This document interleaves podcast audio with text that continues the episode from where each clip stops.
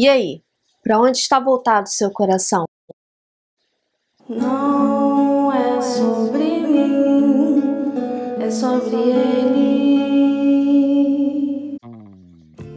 Bom, a palavra que eu quero compartilhar com você hoje está baseada no texto de Amós capítulo 4, em que Deus usa o profeta Amós para falar ao seu povo de tudo que estava acontecendo, todas as mazelas e desastres que estava acontecendo no meio do povo de Israel, e mesmo assim o povo não se voltava para ele. E, e, o que eu acho mais legal, mais interessante, é a frase em que Deus coloca: E mesmo assim vocês não se voltaram para mim. Ou seja, Deus permitiu pragas, Deus permitiu falta de água, falta de comida e desastres naturais.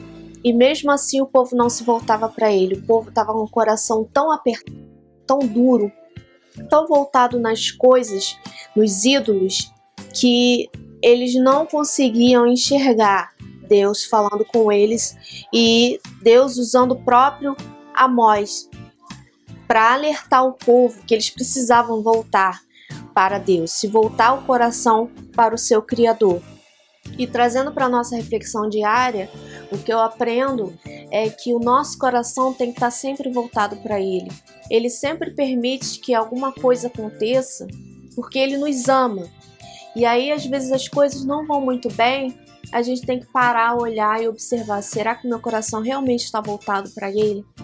Será que outros ídolos estão roubando o lugar dele no meu coração? Ídolos aqui pode ser qualquer coisa. Pode ser um título, pode ser um bem material, pode ser um projeto em que ele não está, pode ser um relacionamento, pode ser infinitas coisas.